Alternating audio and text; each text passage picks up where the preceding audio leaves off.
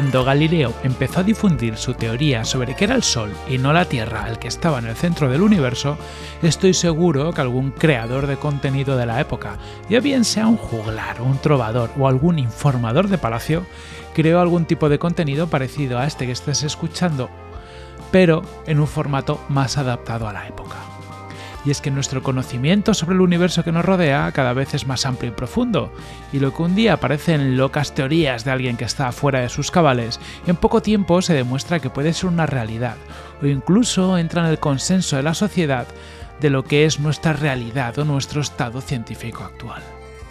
Pero esto no quita que algunas teorías que estamos viviendo y que estamos viendo, de locas que son, parezcan auténtica ficción. En las últimas semanas he visto varias de estas teorías publicadas pues, en revistas internacionales o planteadas por científicos de primer nivel. Teorías que cambian totalmente la concepción del universo tal y como lo conocemos. Como si me enrollo mucho, puede que mientras escuches este episodio salga alguna nueva teoría todavía más interesante y loca, voy a ir directo al grano y entramos de lleno en la primera teoría que te quiero contar hoy.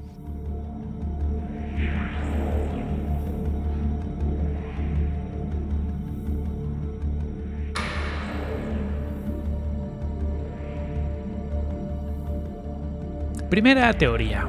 El universo fue creado por dioses alienígenas. Antes de profundizar en esta teoría, conviene reseñar quién está detrás de ella. Abraham Loeb, más conocido como Avi Loeb, es catedrático de ciencia en la Universidad de Harvard, donde dirige su departamento de astronomía. Desde 2016 es presidente de la comisión consultiva del proyecto Breakthrough Starshot, fundador de la iniciativa de agujeros negros de Harvard y director del Instituto de Teoría y Computación del Centro de Astrofísica Harvard Smithsonian. También, bueno, tiene otra multitud de cargos relacionados con la ciencia estadounidense, incluyendo formar parte del Consejo de Asesores del presidente sobre ciencia y tecnología de la Casa Blanca. Vamos, Avi Loeb es uno de los grandes pesos pesados de la astrofísica y cosmología a nivel internacional, tanto que la revista Time lo incluyó en 2012 como una de las 25 personas más influyentes en ciencias espaciales. Bueno, y te cuento todo esto para que veas que esta teoría no viene de alguien que haya tenido un viaje astral con peyote o haya fumado algo chungo, sino que es de una persona a la que se le supone cierto criterio. Aunque también es verdad que Loeb es polémico a rabiar. En 2018 ya llamó la atención de los medios al sugerir que una nave extraterrestre podría haber pasado por nuestro sistema solar. Su evidencia era el extraño comportamiento de Oumuamua, un objeto proveniente de otra galaxia y que debido a su extraña y poco normal forma alargada, así como una órbita altamente hiperbólica, suscitó muchas teorías científicas, aunque casi ninguna tan arriesgada y fantástica como la de Loeb. El 15 de octubre de 2021, Loeb volvió a las andadas, publicando en Scientific American el artículo eh, ¿Fue nuestro universo creado en un laboratorio? donde plantea que para explicar algunas de las inconsistencias y características de nuestro universo, quizás debiéramos acudir a la posibilidad menos explorada de que nuestro universo haya sido creado en un laboratorio de una civilización tecnológicamente avanzada. Loeb se apoyan dos teorías bien extendidas pues para reforzar la suya. Por un lado, se apoyan que nuestro universo es plano, algo que se ha demostrado experimentalmente con un margen de error del 0,4%. Aunque también es verdad que un universo curvo suficientemente largo puede arrojar los mismos resultados experimentales porque largas porciones de su universo parecerán planas también. Por otro lado, se apoya en la teoría del universo de energía cero, una hipótesis que nos dice que la energía total en el universo es cero porque la energía positiva en forma de materia se anularía completamente con la energía gravitatoria generada por esta. Para Loeb, que el universo sea plano y su suma de energía sea cero, nos puede dar indicios para pensar que seamos el experimento de ciencia de otra civilización mucho más avanzada. Una civilización que bien podría estar desarrollando varios universos en paralelo y viendo cuáles se adaptan mejor evolutivamente hablando. En su planteamiento, Loeb también conecta con la escala de las civilizaciones de Nikolai Kardashev, de la que ya hablamos, de la que ya te hablé en el episodio de la esfera de Dyson, que te recomiendo escuchar si todavía no lo has hecho. Pero si bien Kardashev centraba la escala del desarrollo de las civilizaciones en torno al uso que hace la civilización de la energía y su capacidad para realizar viajes interestelares, en el caso de Loeb, se centra en las capacidades de cada civilización para reproducir las condiciones astrofísicas que han llevado a su existencia. Loeb nos sitúa en pañales a nivel de civilización, en un lugar equivalente al que nos situaba Kardashev. Somos una civilización de clase C, ya que no somos capaces de recrear las condiciones de habitabilidad de nuestro planeta. Vamos, que si muere nuestra estrella, el Sol, nos morimos con él. Una civilización de clase B es independiente de su estrella y puede convertir cualquier planeta en, un lugar donde vivir. ¿no? Podemos preservar la existencia de la especie porque nos podemos ir a otro planeta y terraformarlo o hacer lo que sea para poder vivir en él. Y una civilización de clase A puede recrear las condiciones que crearon su propia existencia física, en definitiva, crear universos desde un laboratorio. Una civilización de clase A sería una civilización de dioses, y de hecho el propio Loeb asegura que la posibilidad de que haya más de una civilización de clase A es muy remota. Para llegar a ese nivel de civilización necesitas ser capaz de producir una gran densidad de materia oscura en una región muy pequeña del espacio, algo muy alejado de nuestras capacidades actuales. Loeb también conecta de cierta manera su teoría con lo que se llaman las grandes degradaciones de Carl Sagan. Esta teoría, la de las grandes degradaciones, apunta que el ser humano ha descubierto que no es el centro de la creación. Luego que la Tierra no está en el centro del sistema solar. Luego que el Sol no está en el centro de la galaxia. Y que, bueno, con el tiempo también hemos visto que nuestra galaxia es de lo más corrientito y menos interesante que hay en el universo, más allá de que tenga vida seguramente ni siquiera este cosmos eh, donde vivimos sea el único ni el último cosmos. Somos un grano de arena perdido en una larguísima playa que no somos capaces ni de abarcar a ver. Y dentro de ese contexto, realmente ser el experimento de ciencia de una raza alienígena muy avanzada casi resulta más fácil de explicar que muchas otras cosas, ¿no crees?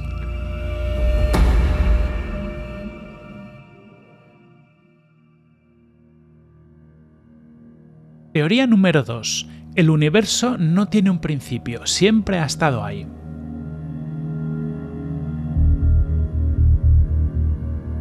Desde pequeñitos nos han explicado que nuestro universo nació en el Big Bang. Según esta teoría, hace unos 13.800 millones de años existía una singularidad que dio lugar a la materia, el espacio y el tiempo. La base de la teoría del Big Bang son las observaciones de Georges Lemaitre, que en 1927 se dio cuenta que si el universo estaba en continua expansión, si nos íbamos hacia atrás en el tiempo, llegaríamos a un único punto de origen. ¿no? Si todo se está expandiendo a todas partes y voy hacia atrás, hacia atrás, hacia atrás, todo debe salir de un único punto.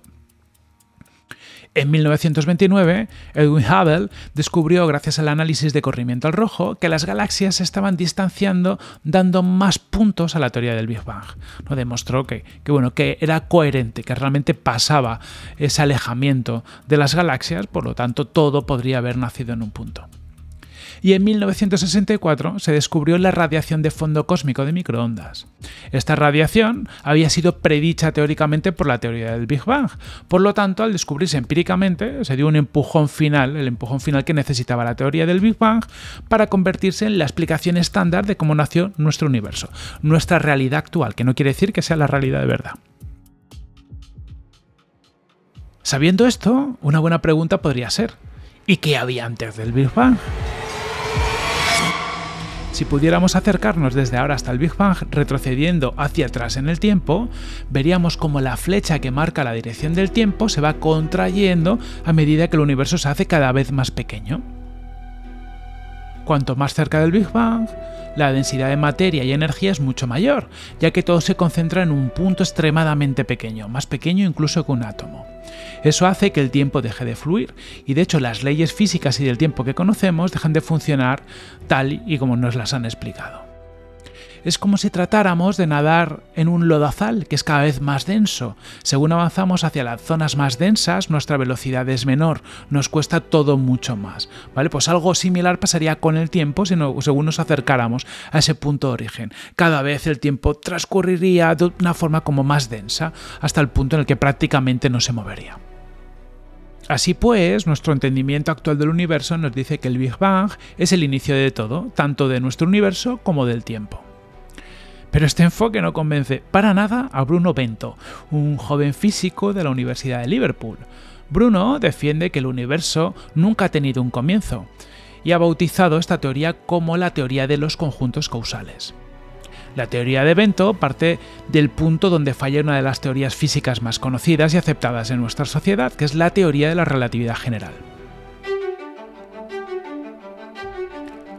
Y es que resulta que la relatividad general es una teoría incompleta. Las matemáticas de la relatividad general se rompen y no son capaces de producir resultados confiables en dos tipos de lugares del universo. Por un lado, en los centros de los agujeros negros y también, por otro punto, en el comienzo del universo. A este tipo de regiones se le llaman singularidades, porque básicamente son sitios donde todas nuestras leyes físicas se van a tomar por saco. Singulares son, eso está claro. Dentro de las singularidades, la gravedad se vuelve increíblemente fuerte a escalas de longitud muy pequeñas, lo que hace que los físicos necesiten una descripción microscópica de la gravedad a lo que llamamos teoría cuántica de la gravedad. Y esto es importante porque tradicionalmente la gravedad se ha entendido como una fuerza que tiene, bueno, que, implica a grandes cuerpos, pero que se despreciaba a niveles cuánticos. Pero claro, eh, como al final lo que pasa en las singulares es que todo se contrae muchísimo, pues lo mismo, cambian esas leyes físicas y aparece esa teoría cuántica de la gravedad. Bento propone una alternativa al continuo espacio-tiempo que hace que todo esto encaje de una forma más clara. En lugar de asumir que el espacio-tiempo es un continuo, ¿vale? una especie de tela suave que subyace a toda la realidad, la teoría de los conjuntos causales reinventa el espacio-tiempo como una serie de átomos del espacio-tiempo. Es decir, el espacio-tiempo estaría compuesto por una serie de fragmentos discretos, si lo queréis ver, como pelotitas. ¿vale? Y lo vamos a ver más claro como un ejemplo. Cuando miras una imagen en tu ordenador o en tu móvil o en cualquier pantalla, ves una especie de continuo. Es decir, tú ves una imagen con sus degradados, sus distintas formas, y todo parece como si fuera real. Pero si tú vas haciendo zoom a esa imagen, vas a empezar a ver los píxeles y te das cuenta que ese continuo que era la imagen está formado por pequeños cuadraditos de colores que son pequeños fragmentos discretos de realidad. Con esta teoría desaparecen las singularidades, ya que es imposible que la materia se comprima en puntos más pequeños que un átomo de espacio-tiempo. Por lo tanto, si eliminamos la opción de una singularidad, es decir, porque con esto no podría ocurrir que toda la materia del universo hubiera estado en algo más pequeño que un átomo, porque tendría que estar como mucho en lo que produce un átomo de espacio-tiempo, pues entonces Bento explica que lo que percibimos como el Big Bang pudo ser simplemente un momento particular en la evolución de un conjunto causal que siempre ha existido. Simplificándolo, que el Big Bang no fue el comienzo de todo, sino un estado intermedio de un universo que siempre ha existido.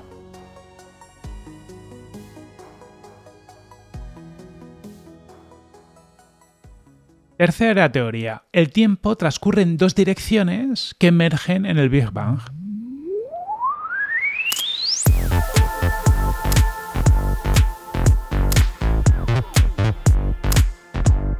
Venga, volvemos a poner el Big Bang encima de la mesa y asumimos que hace unos 13.800 millones de años un punto más pequeño que un átomo dio origen a todo lo que conocemos, tanto el espacio como el tiempo. La teoría del Big Bang supone que el espacio y la materia se expanden en todas direcciones desde su punto de origen hacia cualquier otra dirección. Pero luego resulta que el tiempo solo se mueve hacia adelante. En su libro, The Janus Point, A New Theory of Time, el, punto Jano, una nueva teoría del tiempo, Julian Barbour, un profesor retirado de física de la Universidad de Oxford, propone que el tiempo avanza realmente en dos direcciones. Ya en 2014, Barbour publicó un artículo explicando que la dirección del tiempo estaba gobernada por la gravedad y no por la termodinámica. Para realizar este artículo, hicieron una simulación con mil partículas gobernadas por la gravedad newtoniana. Al realizar esta simulación, vieron que gracias a la gravedad las partículas acababan estando a la menor distancia posible entre ellas, y a esto le llamaron el punto Jano o Janus Point, en honor a Jano, el dios romano de los comienzos y los finales. Pero a partir de ese momento, ¿vale? A partir del momento en que todas las partículas se habían como juntado en una zona, las partículas empiezan a expandirse en distintas direcciones. Por ahora solo estamos hablando de partículas que se acercan y luego se alejan, ¿Qué tiene que ver esto con el tiempo? Para entenderlo, tenemos que recurrir a la segunda ley de la termodinámica, que dice que en cualquier sistema aislado, pues como pueda ser un universo, la entropía o el nivel de desorden entre las partículas dentro de ese universo ha de incrementarse. Así pues, vaya para donde vaya la flecha o dirección del tiempo, las cosas siempre deben moverse hacia un nivel mayor de entropía, un nivel mayor de desorden.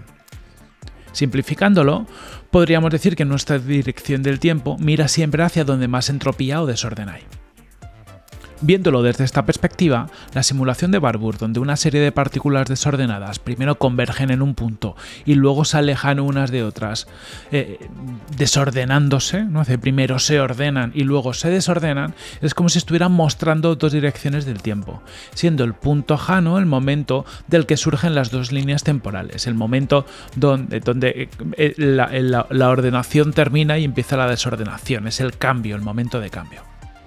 Otros dos investigadores, Sean Carroll del Instituto Tecnológico de California y Alan Guth del MIT, también han llegado a resultados similares pero con otro modelo de partículas.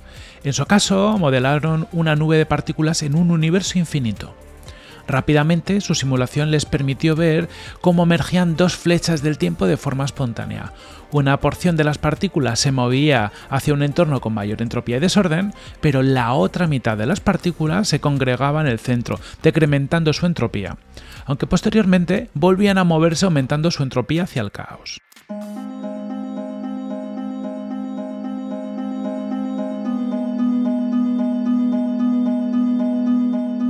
Para Carroll y Wood, esta porción de partículas que durante un momento se concentran a un nivel de entropía mínimo podrían ser una descripción del Big Bang, a la par que resolver el enigma del comienzo del tiempo. El Big Bang sería simplemente el estado con menor nivel de caos y entropía que han tenido un conjunto de partículas.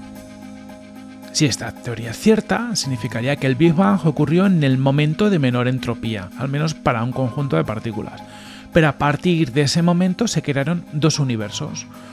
Uno en el que vivimos y en el que el tiempo se mueve hacia adelante, tal y como lo vivimos o lo sentimos nosotros, pero también se tendría que haber creado un universo espejo, donde el tiempo se mueve al revés.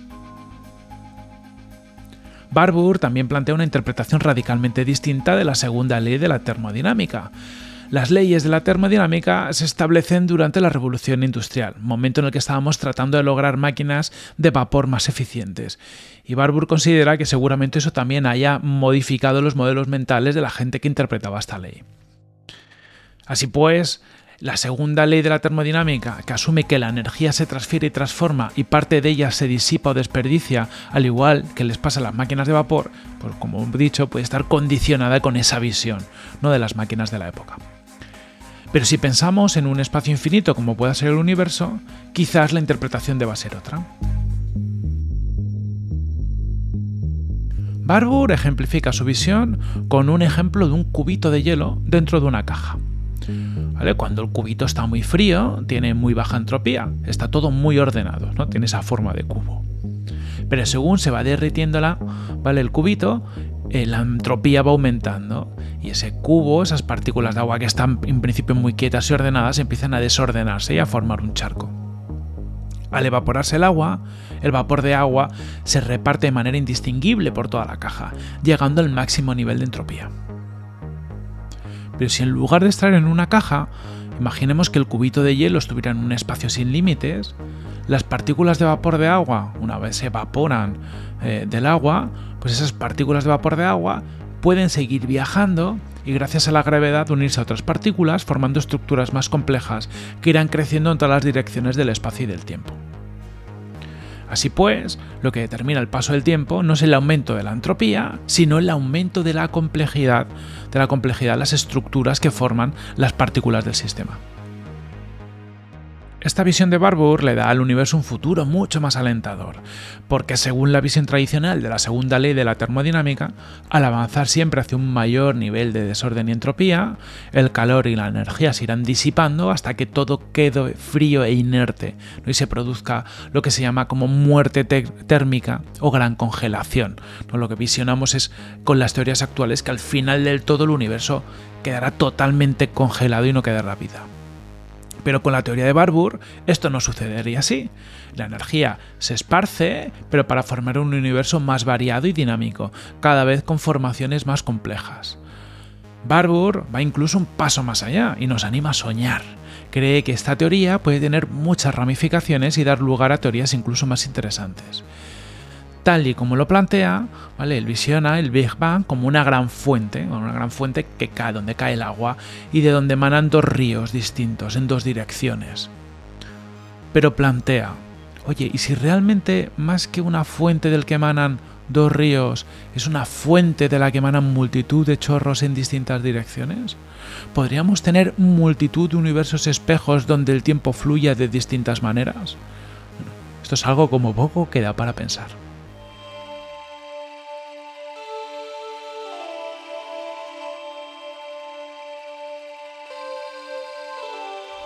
Espero que te hayan resultado interesantes estas tres nuevas teorías sobre nuestro universo, el espacio y el tiempo. A mí me fascinan tanto que mi mente no puede hacer más que divagar pensando en posibles historias de ficción enmarcadas en los posibles futuros que generarían estas teorías. La verdad que molaría leer libros sobre esto, ¿verdad? Si te ha gustado este episodio de Cifitech, seguro que te encantará nuestra newsletter semanal. Además de avisarte de nuevos episodios, incluyo cada semana una selección de noticias relacionadas con la ciencia, la ficción y la tecnología. Te puedes suscribir en cifitech.substack.com. Cifitech, ¿vale? c i f i t e substack s u b s t a c k.com. Prometo buscarle un subdominio más fácil de comentar próximamente. Pásalo muy bien, larga vida y prosperidad.